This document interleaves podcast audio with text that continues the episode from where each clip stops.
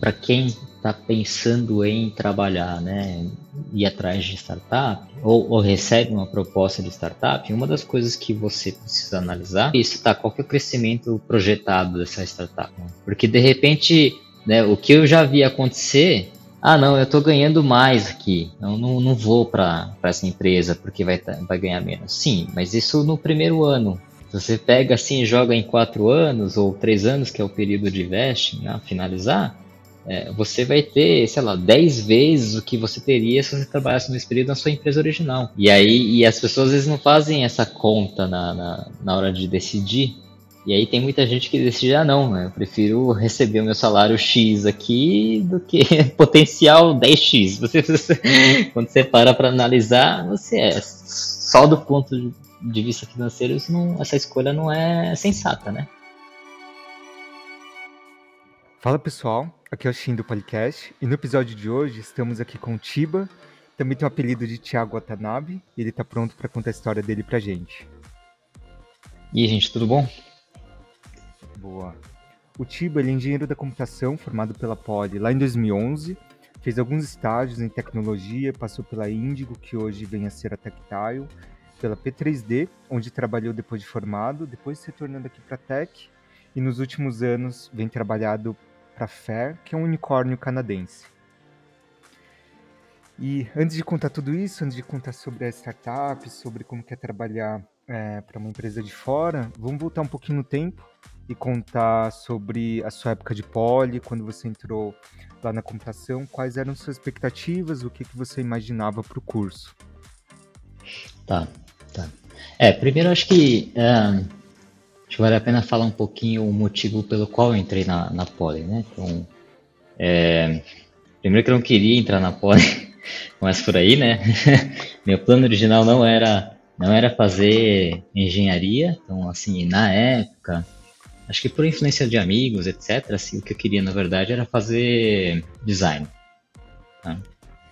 E, enfim, eu gostava de desenhar e tal, e é, até fazia alguns trabalhos voluntários, assim, para montar alguns cartazes, era uma área que eu gostava. E, e aí, enfim, o, o TLDR é, é, é que é, a minha irmã na época, assim, a gente, a gente eh, conversava mais sobre né, carreira tal, e aí ela comentou que era um, do ponto de vista financeiro, era uma, um setor meio arriscado, né, assim, pensando a longo prazo, né. E, e assim, eu também achei justo o argumento dela, né, achei válido esse argumento. E, e aí eu fiquei pensando, tá, qual seria uma, uma carreira que eu pudesse, que tivesse uma estabilidade um pouco mais, né, um pouco maior do que a área de design e que depois eventualmente me desse a oportunidade para migrar para essa área, né. E, e, na época acho que estava começando a ficar popular, assim, ou estava popular, né, assim, essa parte de computação gráfica, né, então aí eu assim, bom, tem computação gráfica, né, eu posso começar nessa área e eventualmente migrar para design, né. É, e aí eu fiquei na dúvida entre fazer engenharia da computação ou ciência da computação, né? E aí eu fui para engenharia porque eu pensei, né? Bom, já que eu estou indo para uma área né, que não é a que eu quero, então que seja uma área que me dê mais, mais flexibilidade, né? Por isso que eu fui para engenharia. Então, assim, minha expectativa quando eu, eu entrei na Poli era baixa, vamos dizer assim. Eu não tinha nenhum grande sonho, né? não tinha sonhos, nossa, engenharia é o apaixonado na vida. Não, não era, assim, tá bem de longe, né? É, o que foi positivo, na verdade, né? Porque se você para pensar, eu, pelo menos, assim, muitos colegas, eu vi, assim, muitos colegas se desanimarem nos primeiros anos da Poli, né? Porque tinham sonhos, né? Putz, vou, sei lá, fazer engenheiro da computação, engenharia da, é, de me, é, mecânica, e, e aí, meu, é, nada a ver, nos primeiros anos, absolutamente nada a ver. Então, assim, muita gente ficou desanimada. É, e para mim pelo, foi o exato oposto, né? Eu comecei a tomar um pouco mais de gosto conforme foi passando a, a faculdade, né? Que eu, eu vi, putz, é uma, de fato é uma área que eu gosto, né? É, e, e, eu entrei sem, sem ter essa expectativa, né? Então, então, nesse sentido foi positivo. Que bacana. Bacana. Isso é bem, bem legal, essa quebra de expectativa. É legal não, né? É triste que isso aconteça, Eu vejo também na, na minha turma, tinha muita gente que entrava com aquele sonho, ah, vou fazer engenharia química, vou trabalhar com química. E aí vai ver o curso, tem nada a ver, engenharia de processos, totalmente industrial, tem mais física do que química. É, e eventualmente essa frustração desanima muita gente. E depois, quando você entrou na parte mais específica, foi se envolvendo mais com o curso, você eventualmente fez estágios e eles foram com tecnologia como desenvolvedor ou você chegou a trabalhar como designer? Uh, não, foram todos na área de desenvolvimento. Uh, teve o primeiro, o primeiro estágio, que foi inclusive na, na Tectile, né, antiga, que na época chamava Indigo. É, o, assim, a, basicamente a, o trabalho que eu tinha, né, que eles tinham dado para mim, é, tinha acabado e tinha sobrado, sei lá, umas duas semanas é, de estágio, assim, que não tinha exatamente um trabalho definido.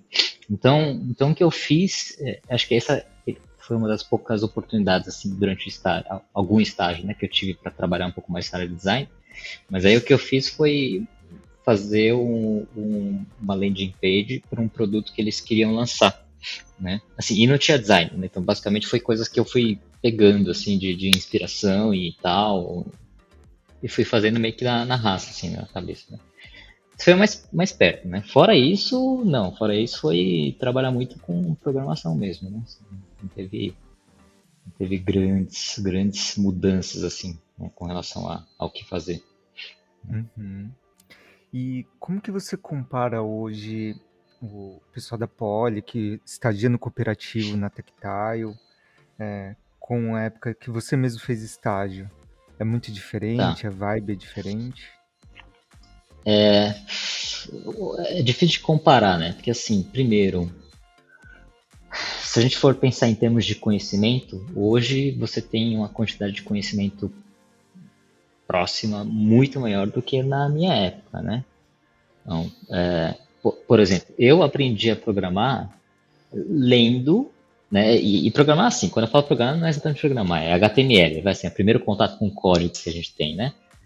É, mas foi é, aprendi lendo, então assim quase não tinha internet direito, né? então aprendi lendo, era um caderno do Estadão que falava sobre computação e lá tinha assim falando básico de HTML é, é assim, meu primeiro contato com né, o mundo de programação foi esse, foi papel impresso. você compara isso com o que se tem hoje, você, são dois mundos muito distantes, né? É, hoje, por exemplo, é muito mais barato, assim, internet, própria internet, na época era discada e era em cima da, da rede telefônica, então assim, é, ou você ou você usava a internet depois da meia-noite para contar um único pulso. Não sei nem se o pessoal hoje ouvindo isso sabe que, o que significa isso, né? Enfim, mas é, ou então ou então você era muito rico, né? Assim, é, e como eu, assim, minha mãe não me deixava ficar até tarde e, e certamente não era rico, então a opção era não tinha internet. Né? E hoje, hoje mudou bastante. Né? Hoje praticamente todo mundo que tem assim algum é, poder financeiro para ter algum aparelho né, é, tecnológico, tem, tem poder financeiro para também pagar algum plano aí de internet. Pode ser limitada, mas ainda assim tem, tem essa capacidade. Na época não, você precisava ser muito, muito é, rico em relação à média, né, para poder ter. Vai, não muito, mas rico o suficiente para você não se preocupar com, com telefone, que era caro na época, inclusive, né? Não era barato. E nem tinha celular. By the way. é. é. mudou bastante coisa desse tempo de lá para cá. É. é. Mas isso em termos de, de conhecimento tecnológico, né? Assim, agora existe uma outra diferença que aí pode ser uma questão de perfil, mas é, eu não sei dizer exatamente. Mas, por exemplo, é, era raro ter uma pessoa que tinha, pelo menos na minha turma, né, assim, na, na computação, né, era raro ter é, pessoas que tinham é, DPs, por exemplo. Tá. Então não era comum. Né? Tinha, mas não era comum. Né? É, e isso mudou, assim, por exemplo, até que é, um dos requisitos para eu estagiar na Índigo na época é que não tivesse TP. Isso era um requisito. Hoje a gente pergunta quantas você, você tem. então, assim, é, tem, teve essa mudança, né? É, acho que as uhum. pessoas eram, talvez, não sei, é, até onde eu sei as provas não, não, ficaram mais difíceis, então talvez é, talvez até porque a gente não tivesse internet e outras coisas que, que fogem, né, que tiram a nossa atenção, a gente talvez focasse mais em estudo, né? Uhum, uhum. Então, não sei, mas eu não, assim, essa é uma possível razão, mas, né. Justo, justo. E em termos de estilo de projeto, aprendizado durante o estágio, você vê também alguma grande mudança significativa nesse perfil? Tem alguma coisa que você também aconselharia a galera que está procurando estágio hoje na Poli? Olha, certamente diversidade do que você faz aumentou bastante. Tá? Por exemplo, na época quando eu estagiei, é, o que você tinha era fazer sistemas web. Tá? Então você iria talvez trabalhar com HTML é, é, ou servidor, né? É, e assim, eu estou falando popularmente, tá? Certamente se você procurar, você encontrar coisas mais diferentes. Mas assim, na, na média, né? Você encontrar esse tipo de coisa ou trabalhar com algum sistema aí de, sei lá, e aí depende da empresa, né? um sistema de banco ou um outro sistema aí de relatório, sei lá, mas mas assim, a quantidade de, de tecnologia de, em termos de diversidade assim, era, era bem inferior ao que a gente tem hoje, né? Até em temática, né? Por exemplo, hoje você tem, sei lá, pode trabalhar com data science, pode trabalhar com, sei lá, inteligência artificial e, e tudo isso usando a mesma tecnologia, assim, a mesma linguagem e tal. Né? Na época não tinha isso, né? não, não muito menos em estágio, né? Estágio não. Hoje dá. Né? Hoje dá. É, hoje tem é. uma gama bem maior ali. A galera pode escolher muitas dessas frentes logo de cara, né? Logo é, durante a faculdade. É, e é, é, é bom e ruim, né? Porque é, a impressão que eu tenho assim que como não, não tinha muita escolha na época, né? Você não tinha incertezas. assim, é, é, eram menores. Entendeu? Porque assim, pô, eu vou pro lado A ou vou pro lado B, mas não tem muito mais do que isso, né? Então, era mais fácil de você se, se ter certezas. Putz, se não é esse lado, eu vou pro outro e acabou, né? Assim, hoje não, né? Então aí talvez isso atrapalhe, né? É, na hora de você escolher os estágios. Né? É, isso é verdade. Tem muito desse, desse tipo de discussão. Ah, para onde que eu vou? Qual oferta que eu aceito? É, é muito engraçado ver isso acontecendo lá, porque é, não é muito intuitivo, né? Você pensa, putz, a galera tem tanta escolha e mesmo assim não consegue decidir ali para onde vai direito. E uma coisa que eu queria perguntar também é depois que você fez os estágios, como que foi esse início de carreira? é, na P3D, como que você descobriu a oportunidade, como que foi também uhum. trabalhar lá no, nos primeiros anos? Uhum, tá. É, na verdade, assim, P3D foi, eu, eu tinha estagiado lá, né, é, acho que foi no meu segundo estágio, se não falar a memória, e, e aí o, os diretores gostaram muito de mim e eles ficaram pedindo para que eu voltasse. Né? Então, assim, quando eu me formei, o, o, um dos diretores falou assim: Olha, eu queria que você voltasse. Né? E foi na época, a única oferta ativa que eu recebi. Né? De alguém vindo, né, me recrutando assim, diretamente. É, aí eu aceitei. Tá? Então, assim, basicamente foi isso que aconteceu. É, e só que a proposta de trabalho que eu tive lá foi diferente em relação ao que eu fiz no estágio. Então, no estágio eu trabalhava com com produção de conteúdo. Então, só para dar um pouco mais de contexto, a P3D ela, ela era uma empresa que vendia software educativo 3D. É, numa época que o 3D era rarefeito, né? Hoje, hoje, é, né? hoje é muito mais comum, mas na época era muito rarefeito. E, E aí eu trabalhava com os modelos lá, porque os modelos eles não eram simples modelos de visualização. Então tinha um pouco de interação, e essa interação ela exigia um pouco de, de programação, de JavaScript, etc. Então foi mais ou menos isso que eu estagiei.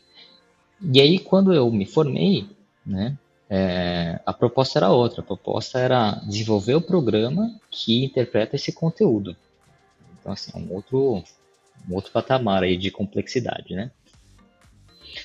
É, e, assim, foi muito difícil, tá? Uh, do ponto de vista de conteúdo, assim, de, de, de, conhecimento, porque é, na prática, trabalhando nesse projeto, tinha eu e, e o, o, meu gerente começou um pouco, mas depois que eu entrei ele parou de, de atuar ativamente no projeto, então praticamente só eu. E, e não tinha referência técnica, né? Não existia essas. Putz, é, é, é, era basicamente se vira. assim, a gente quer uma coisa e precisa fazer acontecer. Né? É isso, né? Então, evidentemente que não tinha pressão no sentido de, é, não, tem que conseguir a qualquer custo, porque estava meio que todo mundo no mesmo barco de, putz, a gente não sabe fazer, então a gente precisa descobrir. Né? Mas não tinha essa, essa outra parte que é a referência técnica. Né? Então, assim, você acaba aprendendo por, né? Eu tive que aprender por conta muita coisa de, de programação, ainda mais na área que eu estava, que era 3D. E 3D em baixo nível, assim, né? Não é, não é o, já com uma engine pronta, nada a ver, assim. É, basicamente, o que eu fiz foi criar a engine de renderização, e depois toda a engine de, de animação e, e, e interação com o usuário, assim, tudo, tudo isso foi, fazendo, né? É, e aí foi muito bom. Foi muito bom nesse sentido porque eu consegui desenvolver algumas habilidades que eu, assim, olhando, vejo que fazem diferença né, no, no dia a dia. Uma delas é, é, aprender a se virar sem alguém. Né? Uh, o, é, parece, é, é impressionante isso, porque assim, o que eu escuto muitas vezes das pessoas é ah, putz, eu quero ir na empresa X porque eu quero ter um, sei lá, uma referência técnica lá, ou eu quero ir na empresa Y porque eu quero aprender bastante. Eu assim, ok, eu acho válido, tá? Não estou desprezando esse, esse, tipo de pensamento, é, é, é, importante. Só que ao mesmo tempo você perde essa habilidade, ou você perde a oportunidade de desenvolver essa habilidade, que é, bom, não tem, né? Então, precisamos construir esse conhecimento, precisamos ir atrás, assim, assim não tem alguém para assim, olha, procura lá, tá aqui o material pronto. Não, você que tem que montar esse material, essas referências, você que tem que descobrir é, boas práticas, não sei, tem que descobrir. Né? É, e, e, essa habilidade de se virar, né, é, conforme você vai progredindo na carreira de programação, principalmente, é, ela é vital. Né? Porque em algum momento você precisa virar referência técnica, né? E não vai ter alguém acima de você, não necessariamente. E aí as pessoas vão vir com as perguntas. Né? E evidentemente você não sabe todas as respostas. Né?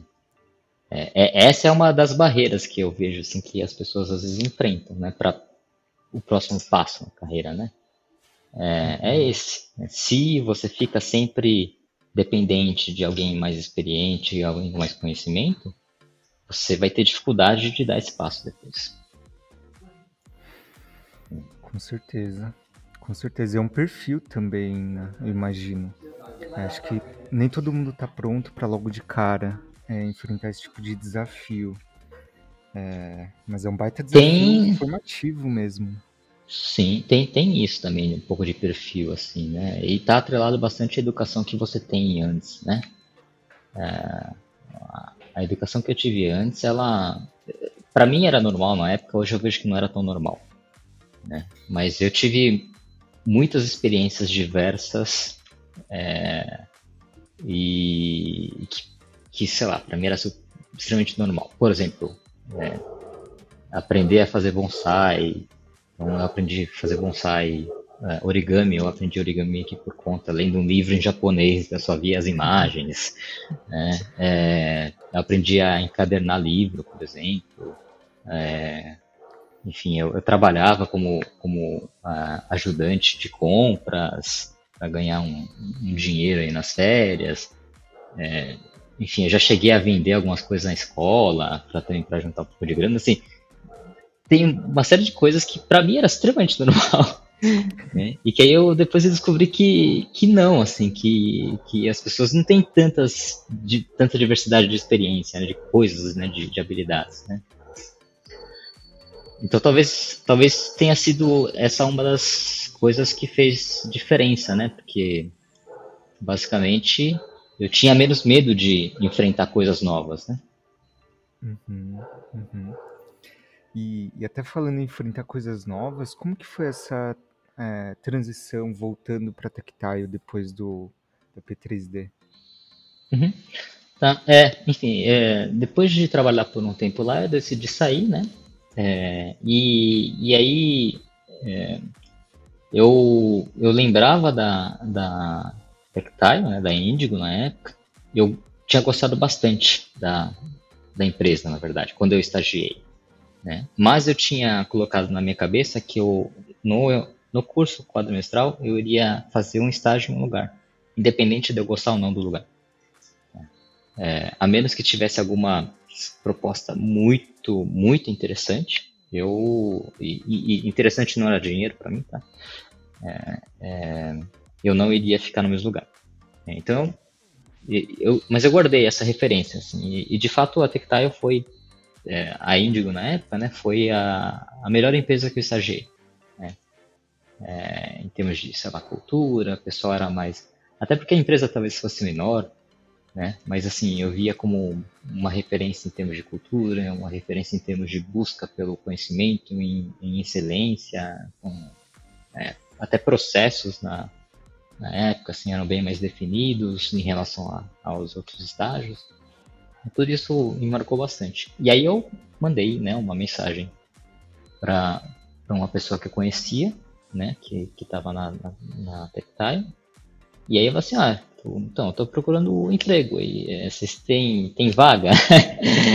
e aí, e aí a, a, a, Renata era o nome dele, né? Então aí ele falou assim, ah, vem aí tal. Aí ele vem, aí a gente marcou uma, né, uma entrevista e a entrevista foi basicamente e aí, né? O é, que, que você tá fazendo da vida? Não sei o quê. E aí eu respondi e falei assim, bom, beleza, então depois conversa lá com o financeiro e acabou. então, não foi uma entrevista, assim, né?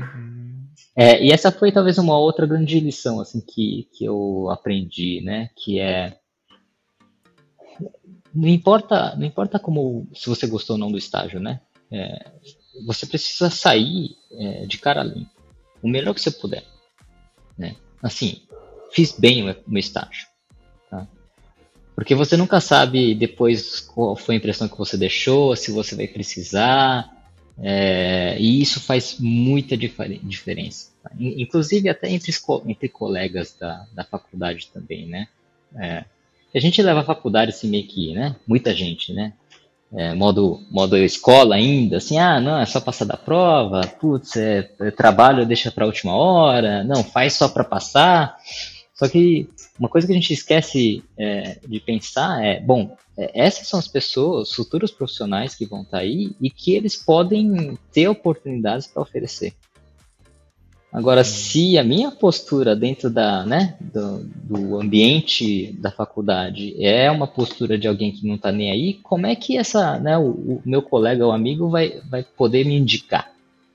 Né? E vice-versa. Como é que eu vou indicar o meu colega se, por exemplo, todas as oportunidades que eu, né, que eu tive assim de ver a pessoa como profissional entre aspas, né, é, profissional, no caso estudante, uhum. é, foi um profissional medíocre.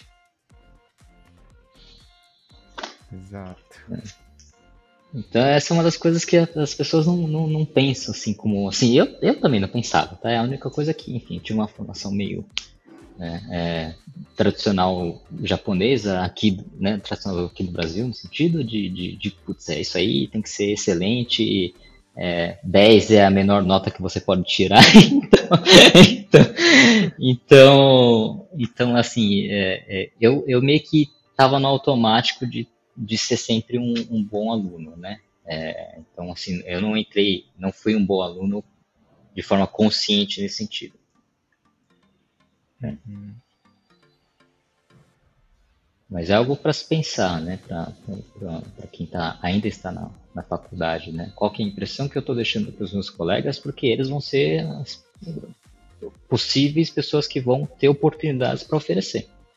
Né? Ou vice-versa, né? Ou vice-versa, exatamente. É, essa discussão é muito boa. Eu adorei a reflexão, porque é realmente isso. Ali a gente tem um ambiente em que conhece muita gente de ponta, né? Uma faculdade ali que está formando profissionais é, para diversas empresas, futuras lideranças de empresas depois dos seus 10, 10 anos de formado e tudo mais. É, e é legal ter esse olhar crítico ali já de, poxa, qual que é a impressão que a gente está deixando, né? Qual que é a impressão que eu tenho captado também? Porque ali ninguém mais é criança, né? O cara já é adulto, já tem 20, 18, 20 anos nas costas ali, não, não é mais essa brincadeira toda. E nisso eu gosto muito do curso quadrimestral cooperativo, porque já força o cara ali a. Putz, já tô procurando estágio, né? Não dá pra eu ficar ali postando foto bêbado todo dia da faculdade, porque eventualmente eu vou fazer uma entrevista e tudo. Aí eu acho muito bacana essa, essa lição que você trouxe aqui, porque traz um, é uma forma de ficar atento mesmo, né? Poxa, é, o que, que eu estou fazendo hoje, né? O que, que a galera do, do meu lado também está fazendo hoje, que eventualmente vai ter impacto no futuro, né? Tudo é uma coisa que desconecta, né? Ele desliga a chavinha, poxa, agora eu conheci o Tiba profissional, não tem nada a ver com o Tiba da faculdade, né? As pessoas vão mudando, mas também não viram outra pessoa do nada, né? Sim, é, e, e, tem, e tem um outro fator, né? Fora isso, mesmo, mesmo que a pessoa possa mudar, tem pessoas que mudam. Né? Mas a questão, na verdade, é o seguinte: é que a partir do momento que você se forma, ah, esse contato próximo com seus colegas reduz drasticamente. Então não é só uma questão de, putz, a pessoa não muda, é uma questão assim, eu não estou vendo. Uhum. Como é que, como é que eu sei que ele mudou? A, a minha única referência é a referência da época da faculdade. Né? Então, assim, sei lá, pega lá alguns colegas que eu tive, assim, que trabalham em, em, em equipe, né? Aí, aí a pessoa chegava assim, e aí, gente, cada um, a gente distribui as tarefas, né? Cada um faz assim, bom, parte 1 é sua, parte 2 é minha, né? E aí chega no, no dia D lá assim, cadê? O cara não fez. Né? Isso se repete. Né? beleza, que, qual o perfil que você constrói dessa pessoa? Que é uma pessoa que você não pode confiar. Uhum. Aí, chega, aí chega uma oportunidade, né? você está trabalhando numa empresa boa, né? É, e aí fala assim, ó, oh, a gente está com uma, uma vaga aqui, você conhece alguém? Aí você vai pensar, bom, é, é o meu nome que está no meio, porque sou eu que estou né, é, é, colocando como referência aqui essa pessoa. Aí você olha para o seu colega, né? Lembra do seu colega da faculdade. Mas assim, cara, ele sempre me deixou na mão. Como é que eu vou indicar essa pessoa? Exato. Exatamente. E, e pode ser que ele tenha mudado. Mas você não vai chegar lá e falar assim, ô, oh, você mudou. agora eu posso contar com você. Você não vai fazer isso. E, e, e, você provavelmente nem vai se dar o trabalho de chegar assim, putz, não, fulano conhece ciclano, ciclano tal, deixa eu perguntar para tal, para ver, ou oh, então ciclano, fulano mudou, será que eu posso indicar? Você não vai fazer isso. Né? Vai. Então, assim, é, essa pessoa, do ponto de vista de referência profissional, ela não, não existe para você. Né? Isso vai acontecer com vários colegas. Muito bom. Muito bom. Essa, cara, essa dica foi bem legal mesmo bom trazer para a galera já pensando desde, desde antes ali para dar essa cutucada.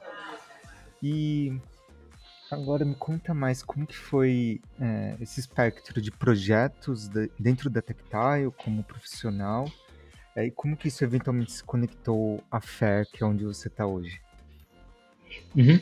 É, a FAIR, na verdade, ela veio como uma oportunidade via Tactile, né? Então, assim, ela começou como um projeto da Tectai, uma parceria, né? É, e, e, já logo no início, assim, quando primeiro foi um pequeno teste, né, para ver, putz, isso aí rola.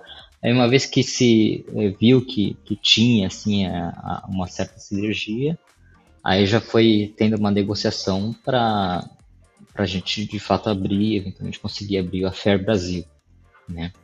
Era aqui no Brasil. Então isso já estava meio que combinado. Aí foi só uma questão de, né, de, é, enfim, é, fazer o, o, arroz com feijão, né? Um bom trabalho, tal, e, e, e garantir que a oportunidade tivesse é, é, os, os, nutrientes para que desse certo, né? Então, basicamente foi isso, né? Assim, foi, assim, não tem muito mérito da minha parte nesse sentido, né? Foi mais a, o famoso arroz com feijão, né? Um, um arroz com feijão bem feito, evidentemente, né? mas ainda assim, nada extraordinário da minha parte, né? Bacana. Então, e até queria trazer aquele assunto que a gente conversou outro dia sobre esse arroz com feijão, né? Que é a consistência no mercado de trabalho. É, como, como que você vê isso acontecendo é, dentro do, do mercado de trabalho? Porque eu sei que na Poli a gente acaba esperando ou tendo uma expectativa que seja sempre aquele perfil super exigente que eu vou entrar e já se cobra muito. Como que você vê acontecendo na média entre os profissionais? Ah, Olha, uma, uma coisa que. É, assim, como eu trabalhei bastante com, com recrutamento aqui na, né, na Tectile, né, assim, uma das coisas que eu acho que, que a gente acaba fazendo é o, o inverso. Né? A gente olha o perfil da pessoa e aí, baseado no perfil da pessoa, a gente oferece ou não certas oportunidades e, portanto, é, certas exigências, né? é um pouco diferente. Né? É, e, e, o, e, o, motivo, enfim, é, certamente existem empresas que fazem né, um outro modelo, né? mas aqui eu estou falando desse modelo. É, o motivo pelo qual a gente faz isso, né? Por que você faria esse tipo de coisa? É porque assim, você não quer colocar exigências em cima de uma pessoa que você não sabe que vai, que não vai conseguir atender. Né? Porque vai ficar um ambiente ruim. Né? Você vai colocar, sei lá, coisas que ela não tem capacidade hoje para fazer, ela vai ficar frustrada, você não vai conseguir ter o resultado que você precisa do ponto de vista de empresa. E é assim, a solução é única, né? É, manda a pessoa embora para colocar outra pessoa no lugar que consiga atender essa expectativa. Né? Ou a pessoa vai ficar frustrada e ela vai sair. Então você não faz isso, né? Você olha para a pessoa e baseado no que a pessoa mostra de potencial, de, de desejo, é que você oferece mais ou não oportunidades. E aí, em cima disso, é que você cria as exigências, evidentemente. Então, assim, mais do que o que eu vejo, que provavelmente são empresas que muitas pessoas acabam querendo, né, que em geral é startups ou empresas pequenas que você tem um, é, não somente um, é, crescimento né, maior, assim, a possibilidade de crescimento maior, mas mais do que isso, né, é mais maleável, né, eu, eu, vejo que tem muita gente, principalmente no estágio, que é assim, putz, eu quero experimentar um monte de coisa, tal, não sei o quê. Para esse tipo de perfil, é, a questão não é, putz, o que, que vão exigir de mim? A questão é, bom, o que, que você quer exigir de você? Né? É, que tipo de profissional que você quer ser no futuro? E se você olhar para trás, o que, que você exigiria de você mesmo? No passado. Acho que esse que é o exercício. Né? Putz, se eu quero ser um, sei lá, é um, é abrir uma startup, bom, que habilidades que eu preciso ter né, para que eu possa abrir a startup? E aí eu começo a me exigir hoje para criar essas habilidades. Né? Aí sim, mas aí as oportunidades vão aparecendo, né? Eu gosto de pensar que oportunidade não é um negócio que simplesmente cai assim na vida, né? É, é uma mistura. Né? São, são habilidades, né, conhecimentos que você adquire, que você adquire ativamente, passivamente, e isso faz com que certas ocasiões se tornem para você possibilidades, né, oportunidades, né? Então são as duas vias, né? Por exemplo, se eu não sei francês, qualquer vaga que exige francês, para mim não é uma oportunidade. Ponto. para mim não é nada. Né? Agora, se eu ativamente aprendo francês, mesmo que não tenha hoje essa oportunidade, no futuro isso vai se tornar uma oportunidade para mim. É. Legal. Pô, baita, baita dica, um ótimo jeito de raciocinar também e se preparar para a vida, né? Acho que não vale só para o mercado de trabalho, né? Mas vale para vários aspectos da vida, né? Quem que eu quero ser é, e olhar mais estrategicamente em vez de só deixar a vida rolar. E, e falando até em oportunidades, o que eu queria entender um pouco mais, acho que eu esqueci até de perguntar antes, é, primeiro, o que a FAIR faz, acho que desse contexto legal ali, que a gente está falando de abrir operação no Brasil, aí para quem está ouvindo ali não sabe direito o que é a FAIR, é, e depois a gente conta um pouco mais como que é esse dia a dia de trabalhar para uma empresa que não está no Brasil, então como que é lidar com uma empresa internacional. Tá. É... Então vamos lá, Fair. Deixa eu ver se. É, é, assim, é, é um pouco difícil explicar a Fair e eu vou dizer por quê. Assim. É, eles trabalham nesse um modelo de negócios que aqui no Brasil eu tenho dificuldade de achar assim, coisas semelhantes né, ao que eles têm. E mesmo eles têm dificuldade de, de fazer com que as pessoas entendam. Então o negócio de fato não é trivial. Né? Mas a Fair, a Fair basicamente é uma empresa B2B, tá? É, e, e, assim, vai, em linhas bem gerais, o que ela faz, ela conecta né, duas pontas. Né? Uma delas seria um varejista local, né? É, e, um, e o, outro, o outro lado seria um produtor, local. Né? Então você tem, sei lá, no fundo é, você tem uma lojinha, você precisa abastecer né, o seu estoque lá para poder vender e, e, aí você tem precisa né, procurar assim quem quer quem quer esse meu fornecedor que seria o, o produtor tá? isso falando de forma extremamente geral assim bem bem fajuta vamos dizer assim né tem enfim não é só isso tem muito mais do que isso mas né a, a grosso modo é isso né? aí tem todo o que, que faz a Fair ser ser diferente, porque ela é um unicórnio. Né? Então aí são esses outras, né, esses outros detalhes que não são tão detalhes assim, que fazem com que ela seja um unicórnio hoje, né? É... Legal. E aí, com relação a, por exemplo, como é que é trabalhar, tá? É...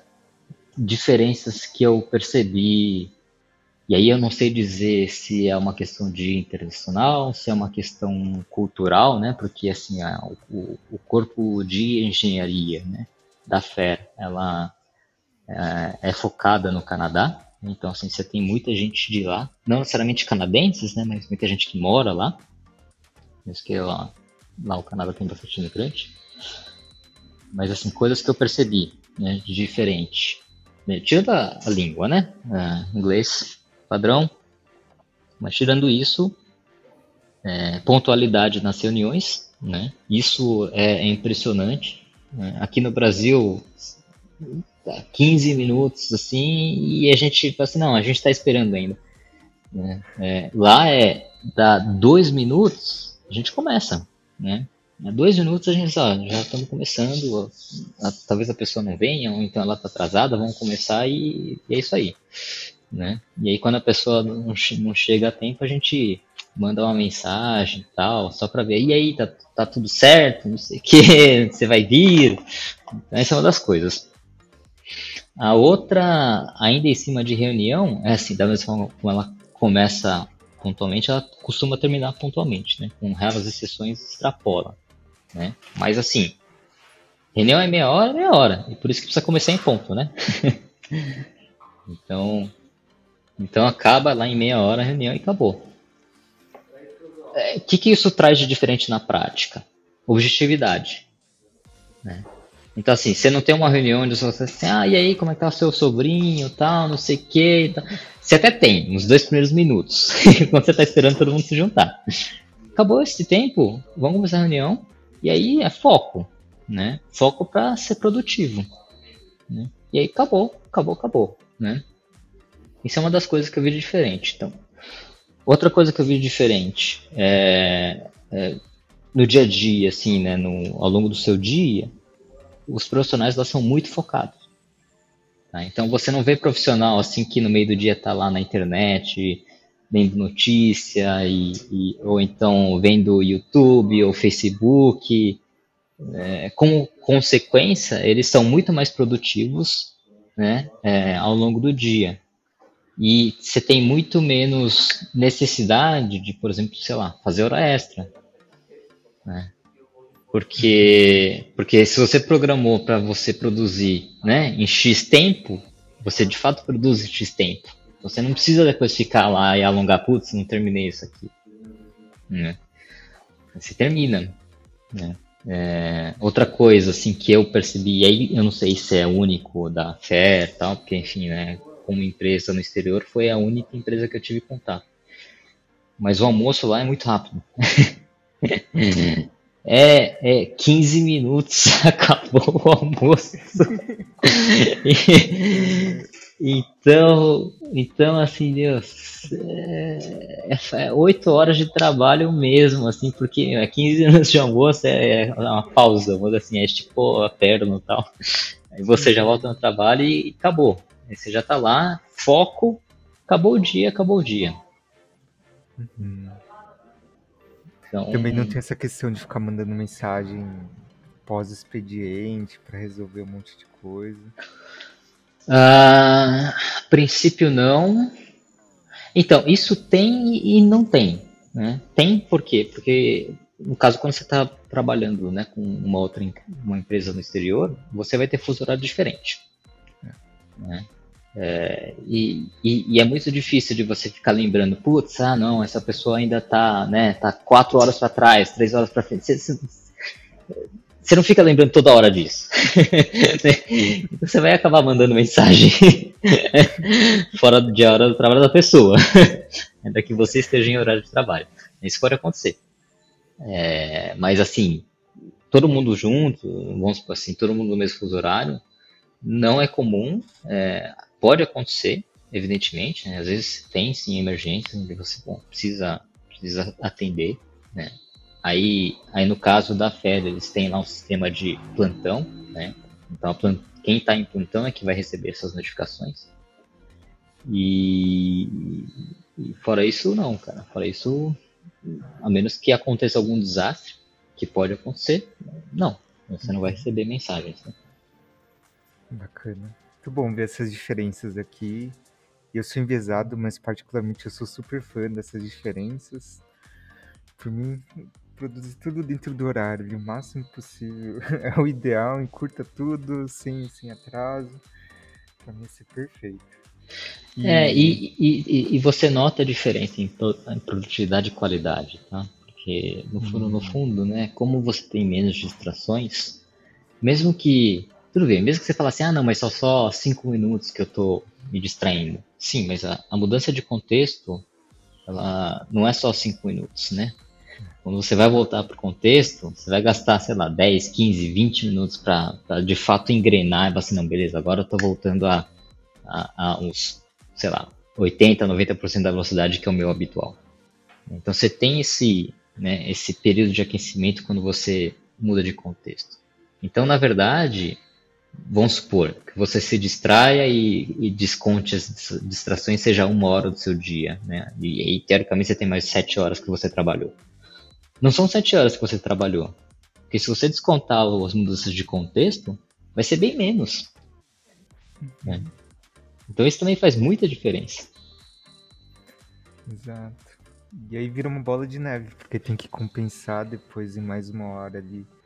Que fazer extra e vai desanimando, aí perde total controle. Vai desanimando, e aí, e, e assim, o que eu vejo, e, e é difícil de você é, perceber isso e, e, reconhecer isso, né? Porque assim, aí no fundo é, tá, eu tô fazendo hora essa por quê? É, é porque me deram um prazo apertado? Porque eu, eu, que, eu que não soube gerenciar bem o meu foco e, e acabei atrasando, né? É, é um questionamento duro isso, né? E, e assim, o que eu já vi, presenciei muitas vezes é a pessoa jogar a culpa na, na empresa. Ah, não deram um prazo apertado, e não é verdade. Ah, não, não sei que tal, atrasou porque atrasou. E, não, não atrasou porque atrasou. atrasou porque você não foi produtivo e daria para ser. Né? Uhum, uhum. É muito fácil você culpar uma entidade externa e não, não assumir responsabilidade. É, é muito fácil, é mais que isso, né? É muito fácil você culpar uh, algo que não é concreto, né? É. Que é o mesmo efeito, por exemplo, por que, que, por que, que é tão fácil você ter discurso de ódio na internet? Né? O mesmo, mesmo processo. Porque não existe de fato uma pessoa ali. Né? Você não vê uma pessoa, você vê um nada lá. É. Né? E aí, meu, e é fácil. Aí você descasca lá, qualquer que seja lá e acabou. Né? É. Agora, quando você está de frente a frente com a pessoa, a quantidade de pessoas que, que são mais agressivas remoto, né, seja por mensagem, seja por né, é, internet e tal, é, e, e, elas não são no dia a dia, assim, quando você está assim ao vivo, é, é, é, um número interessante de se observar. Né? Agora imagine isso, por exemplo, pensando na, numa empresa que não tem nem face. É, é muito fácil jogar a culpa lá e o ódio para tudo em cima de uma coisa que não tem face. Uhum. E agora voltando para um assunto, acho que é, menos espinhoso assim, mas mais e, e tão interessante quanto, é, queria abordar uma questão que não é muito comum a gente ver, acho que no contexto Brasil, acho que agora está mudando em questão de empresas de tecnologia, mas a, a questão de incentivo a longo prazo, então stock options, como que isso funciona, é, conta pra gente aqui como que foi com a fé é, e como que você está enxergando para você mesmo dentro da fé. Uhum, uhum. É, assim, stock options, primeiro assim que eu diria que é mais típico de startups, tá? Então lá fora já é bem praticado, acho que aqui no Brasil está começando a, a, ser mais praticado. Eu não sei o quão o quão popular tá, mas é, eu sei que não é 100% das, das startups que que oferecem stock options, né? É, mas faz muito sentido para uma startup. Primeiro porque, assim, uma coisa que em geral você tem, você quando você está pensando numa empresa, você tem que pensar, bom, como que eu retenho né, os, os talentos, né? É, e, enfim, certamente não é só dinheiro, mas também é dinheiro. Né? Também é. O, o financeiro também é importante, também é um fator, né? Tem outros fatores que são igualmente importantes, às vezes até mais, né? mas é a famosa coisa que é, se não tem, você percebe. se tem, você pode até não perceber, mas se não tem, você percebe. Então essa é uma das coisas. E aí numa empresa que já é estabelecida, você tem em geral que é a participação de lucro. Né? Numa startup você não tem lucro, né? Inclusive, essa é uma das características, né? Assim, a startup ela não, não tem lucro, porque, porque ela está crescendo, está expandindo. Então, assim, na verdade, tudo que em tese é lucro, ela vira gasto depois. Né? É, para poder expandir, para poder melhorar o processo, o produto, etc. Então, assim, não existe a princípio lucro numa startup. Pelo menos não nas. principalmente no começo, nas primeiras fases, né?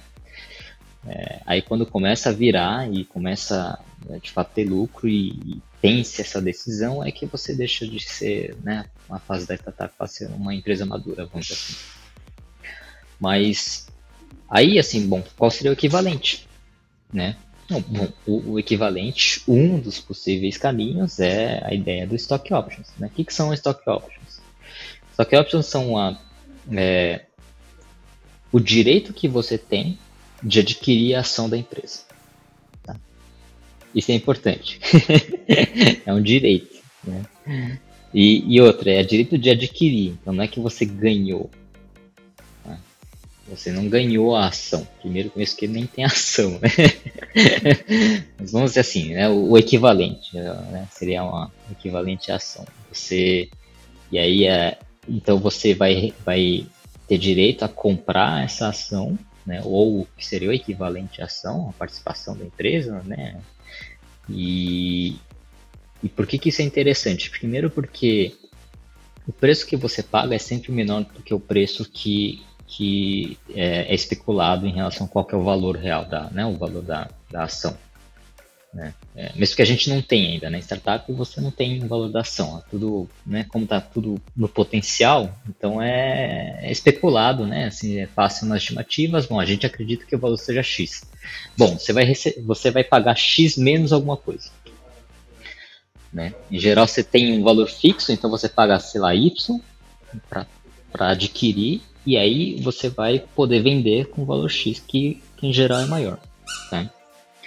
É, esse é um atrativo interessante, porque se você parar a pensar, é, é, o, você, esse valor Y ele se, se mantém, e conforme a startup ela vai valorizando, o, o valor X vai aumentando. Né? Então, sei lá, o que antes você teria de, de lucro, vamos dizer assim, na, na hora de você pensar em compra e venda, né? Pensar em 50 centavos, vamos dizer assim, é, pode aumentar para um real, dez reais, cinquenta reais, cem reais, né? E aí se você multiplica pela quantidade de stock options que você tem, esse valor começa a ficar bem interessante. É, então esse é um jeito, né? É o jeito assim de, de tanto de ter não esse, essa bonificação pela participação na empresa, né? Fora o seu salário e que não é o PLR, né? É, Aí também tem outras vantagens, porque conforme a startup cresce, né, você também enriquece. Né? Não só em cima do salário, não só em cima né, de, de, é, de aumentos, mas em cima, inclusive, dessa, dessa valorização do seu stock option. Então, acaba ficando atraente né? É, para todo mundo, né? para a empresa que está oferecendo e para você que está recebendo. É, aí, assim, detalhes, né? Em geral, você tem aquilo que a gente chama de é, é, período de vesting, tá? Então, o que, que é o vesting? É um período onde você você não pode exercer né, o seu stock options, né? Você tem que ficar X tempo trabalhando na empresa para de fato ter direito a poder exercer o stock option, né? Assim, na prática é você ter o stock option. Né? Você tem desde o dia 1, só que se você sair antes, você perde esse direito, vamos dizer assim. Tá? É, e aí, assim, tem variações de como se faz, porque em geral você não faz tudo de uma vez. Assim, não espera X tempo e beleza, você tem todos os seus stock options. Em geral é, espera X tempo, aí você tem uma parcela, espera mais um tempo, aí você tem outra, e assim por diante, né? Uhum. Essa é a maneira de você. Incentiva a longo prazo, né? Porque aí Exatamente. você primeiro ano, segundo, terceiro. Exatamente. É, e eventualmente, pelo valor, você não vai querer sair nesse tempo para poder exercer o, a opção de compra, né? Exatamente, exatamente. Hum. E aí, assim, tem vários. É, assim, é, é, tem várias nuances né, no modelo de stock options. Né? Então, se você procurar depois, você vai ver que tem empresa que pratica de um jeito X, de um jeito Y, varia bastante. Tá? Então, não, não existe só um formato. Né? Mas a ideia é mais ou menos essa. Bacana. Muito bom, porque aí a gente já traz esse olhar aqui para as próximas gerações de startups que estão aqui no Brasil oferecendo esse modelo, ou eventualmente para alguém da Poli que vai querer trabalhar para uma empresa de fora cuja cultura já tem isso estabelecido, stock option. É uma coisa legal para ficar de olho, né? Antenado e pesquisando como que esse modelo funciona. E Legal. inclusive, inclusive, por exemplo, para quem está pensando em trabalhar, né, ir atrás de startup ou, ou, recebe uma proposta de startup, uma das coisas que você precisa analisar é um pouco isso, tá? Qual que é o crescimento projetado dessa startup? Porque de repente, né, o que eu já vi acontecer, né, foi, ah, não, eu estou ganhando mais aqui, né? Eu não, não vou para essa empresa porque vai, vai ganhar menos. Sim, mas isso no primeiro ano. Né?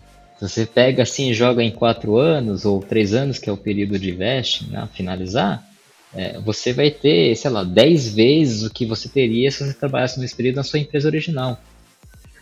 Uhum.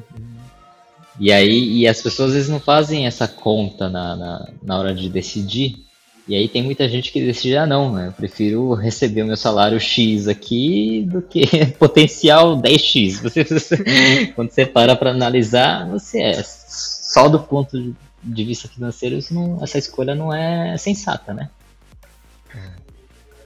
Então essa é uma outra coisa que, que seria interessante da, né, de pensar quando você receber propostas né, de trabalhar em startups. Né? Tem um risco, né? Evidentemente é um risco, né? Que a gente não sabe se de fato a startup vai dar ou não. Mas, né, como diz o ditado, né? Quem não arrisca não petisca. Exatamente. Então... Exatamente.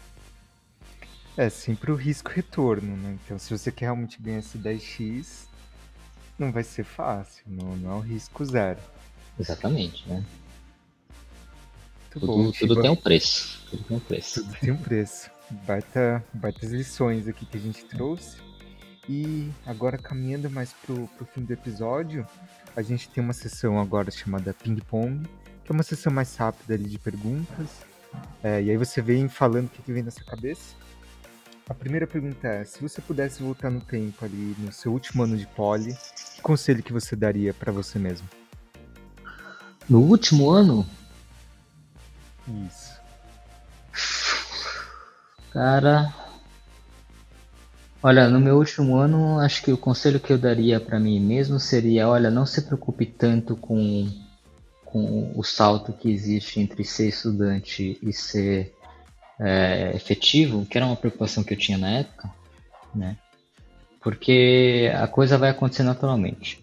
Né? Foca, foca no que é importante, que é fa faz o que você precisa fazer hoje e, e é isso aí. Né? Muito bom. E o que, que você está lendo agora?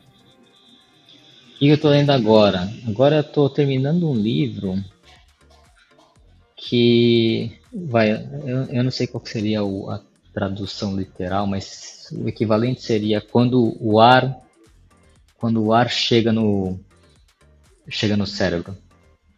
É, e é uma biografia, autobiografia, de um neurologista, cirurgião, que é, desenvolveu o câncer, né? E aí ele narra um pouco essa essa fase, né, um pouco essa transição dele, assim, e eventualmente ele, né, o final da vida dele acontece, né, mas Espero que não esteja dando um spoiler. Mas, mas o que é legal do livro é, é um pouco isso, né? Assim, primeiro ele tem a visão de médico, né? De, de como encarar a, a morte, né? a doença e principalmente a morte. E depois o inverso, né? Como alguém que tem câncer e que precisa encarar também essa possibilidade de morte, né? E aí ele levanta questões de, por exemplo, é, ele não vai morrer imediatamente, né? É, ele vai ter um tempo, né? Ou ou pior, ele pode ter um tempo. Ele pode morrer daqui a X meses ou daqui a X anos. Como é que você lida com isso? Você, você para de trabalhar, você definha, você aproveita, como que você aproveita? Então, assim, é uma. Foi um livro bem interessante, porque ele coloca um pouco essas questões que ele teve que enfrentar, né?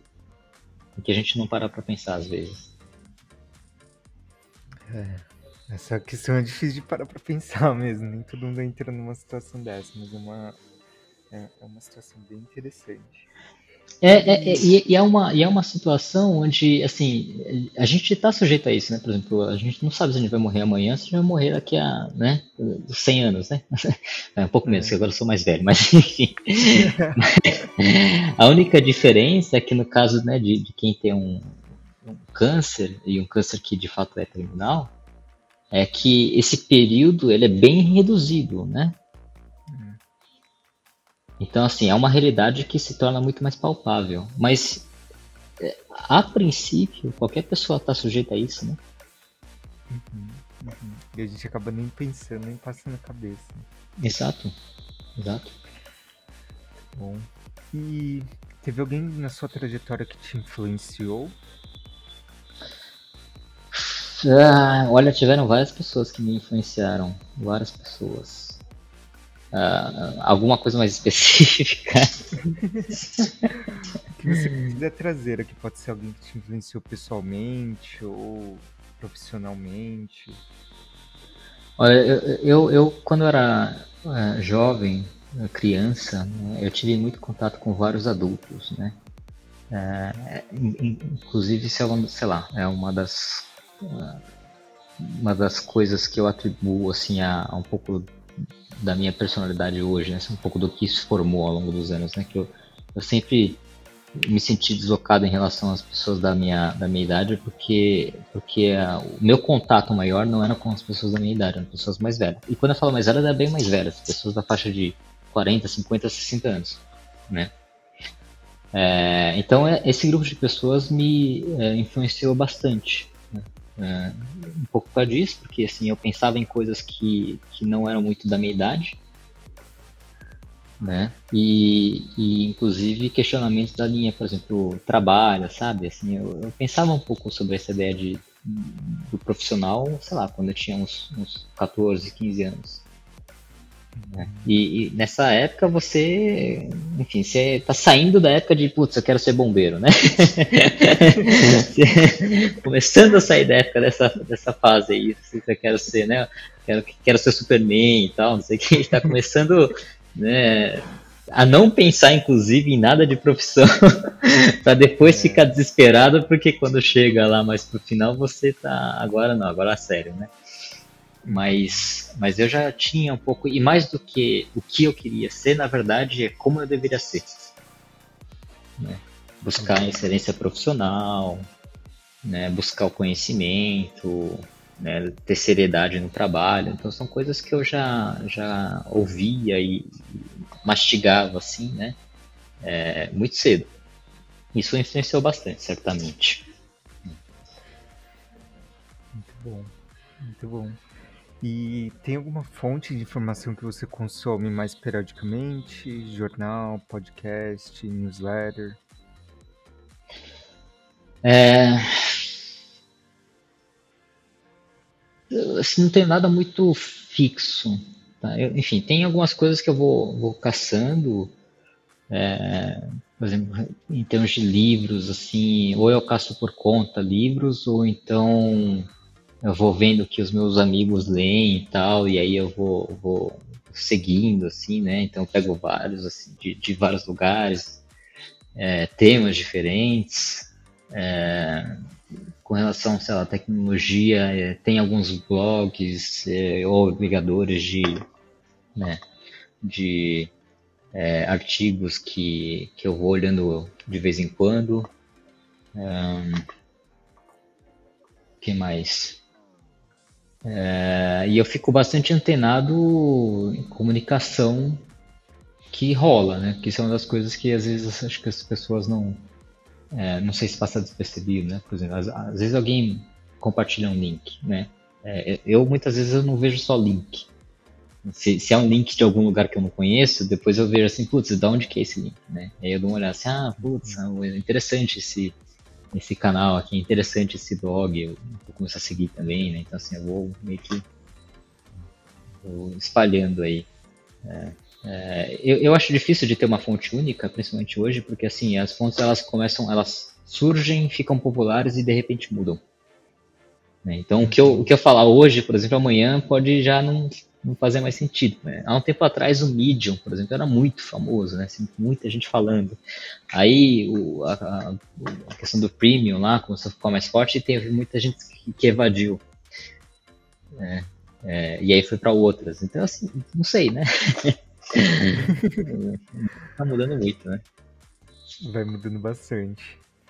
E é, nessa sua trajetória, você já desenvolveu bastante coisa, é, já fez muita coisa interessante, mas deve ter algum aprendizado que você eventualmente recebeu ou você mesmo desenvolveu e agora você passa para frente.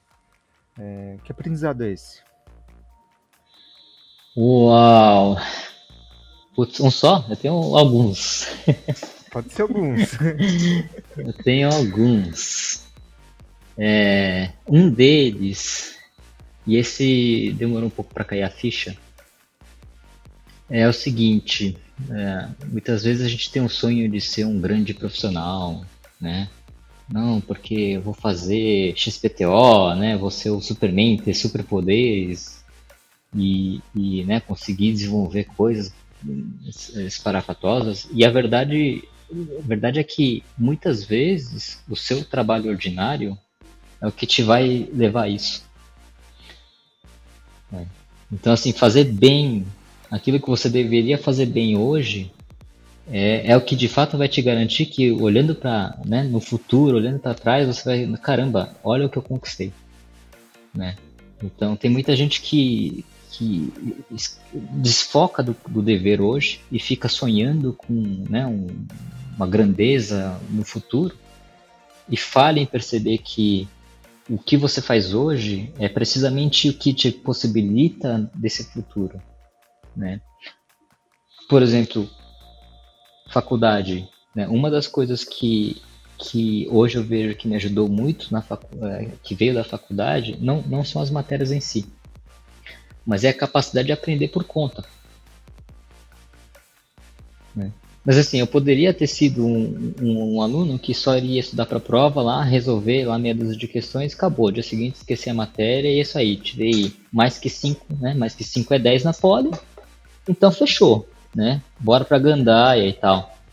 Né? Só que essa habilidade de, de aprender de verdade, né? Poder utilizar esse, é, essa, esse conhecimento na prática, né? É, é uma coisa que, que é, é possível adquirir na faculdade, durante a faculdade, né? ainda que não de forma direta, não, é, não existe uma matéria aprender a aprender, não na Poli, né? tem um curso, mas enfim, e, e, que você vai utilizar no futuro. Só que se, né, se eu como estudante não penso nisso,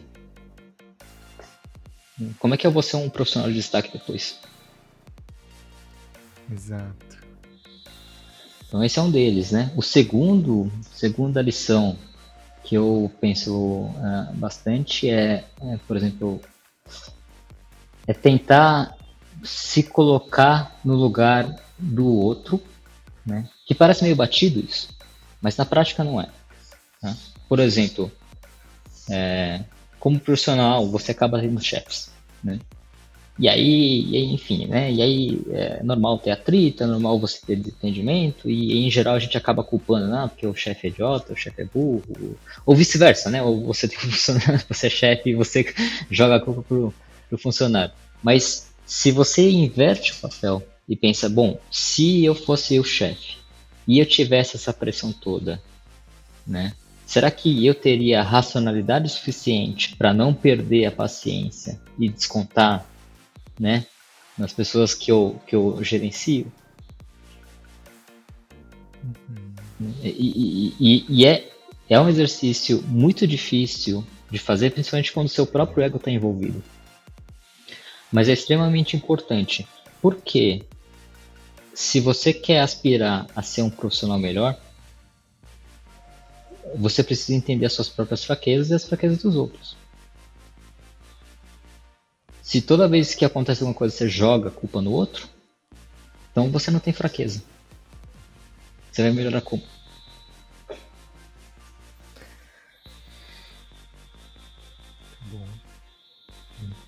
Eu sempre, eu tento, assim, é, é um exercício que eu tento fazer sempre, assim, é, deu errado, né? Assim, tá, o que, que eu fiz de errado?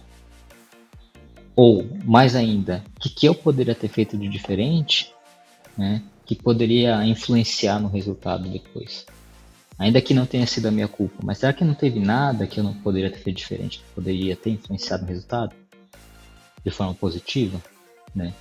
E é isso que, né, eu tento fazer esse exercício toda vez que eu vejo algum fracasso, vamos dizer assim, entre aspas, né, alguma coisa, algum resultado que não ficou, né, na, naquilo que eu gostaria. Seja trabalho pessoal meu, seja algo da equipe, seja algo, sei lá, mais até mesmo nível de empresa, né? exemplo, se eu fosse né, dono da empresa e eu fosse fazer diferente, né? Como que eu faria diferente, né? E aí eu pego isso e tento sugerir depois, né, para frente, né? Assim, ah, não, putz, seria legal se a gente tentar fazer isso, né? e se a gente ir por esse caminho, né? Porque um é um bom exercício para você é, explorar oportunidades e dois para você aprender, porque às vezes as pessoas já pensaram nisso e elas descartaram porque elas têm razões, né, que você não está vendo. É. Exatamente.